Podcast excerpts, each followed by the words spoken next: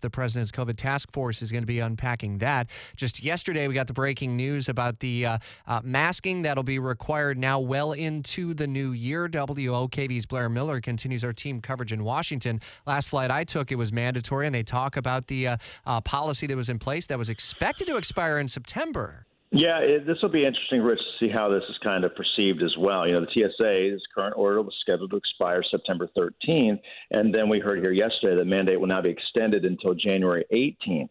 The TSA briefed airline industry representatives on its plan yesterday and now plans to discuss it with airline unions here today. So they'll be getting more guidance on that as well. The mask rule also applies to employees on planes and public transportation.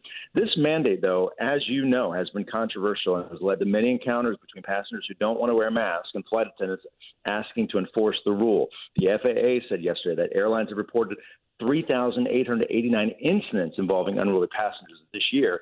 So we'll have to see how this is perceived. You know, this is going to go for a few more months, and uh, there's been a lot of resistance already about it up to this point. Blair, those events have become social media firestorm. Have they also landed in courts, I wonder? And is there an opening for lawsuits if this continues to be extended?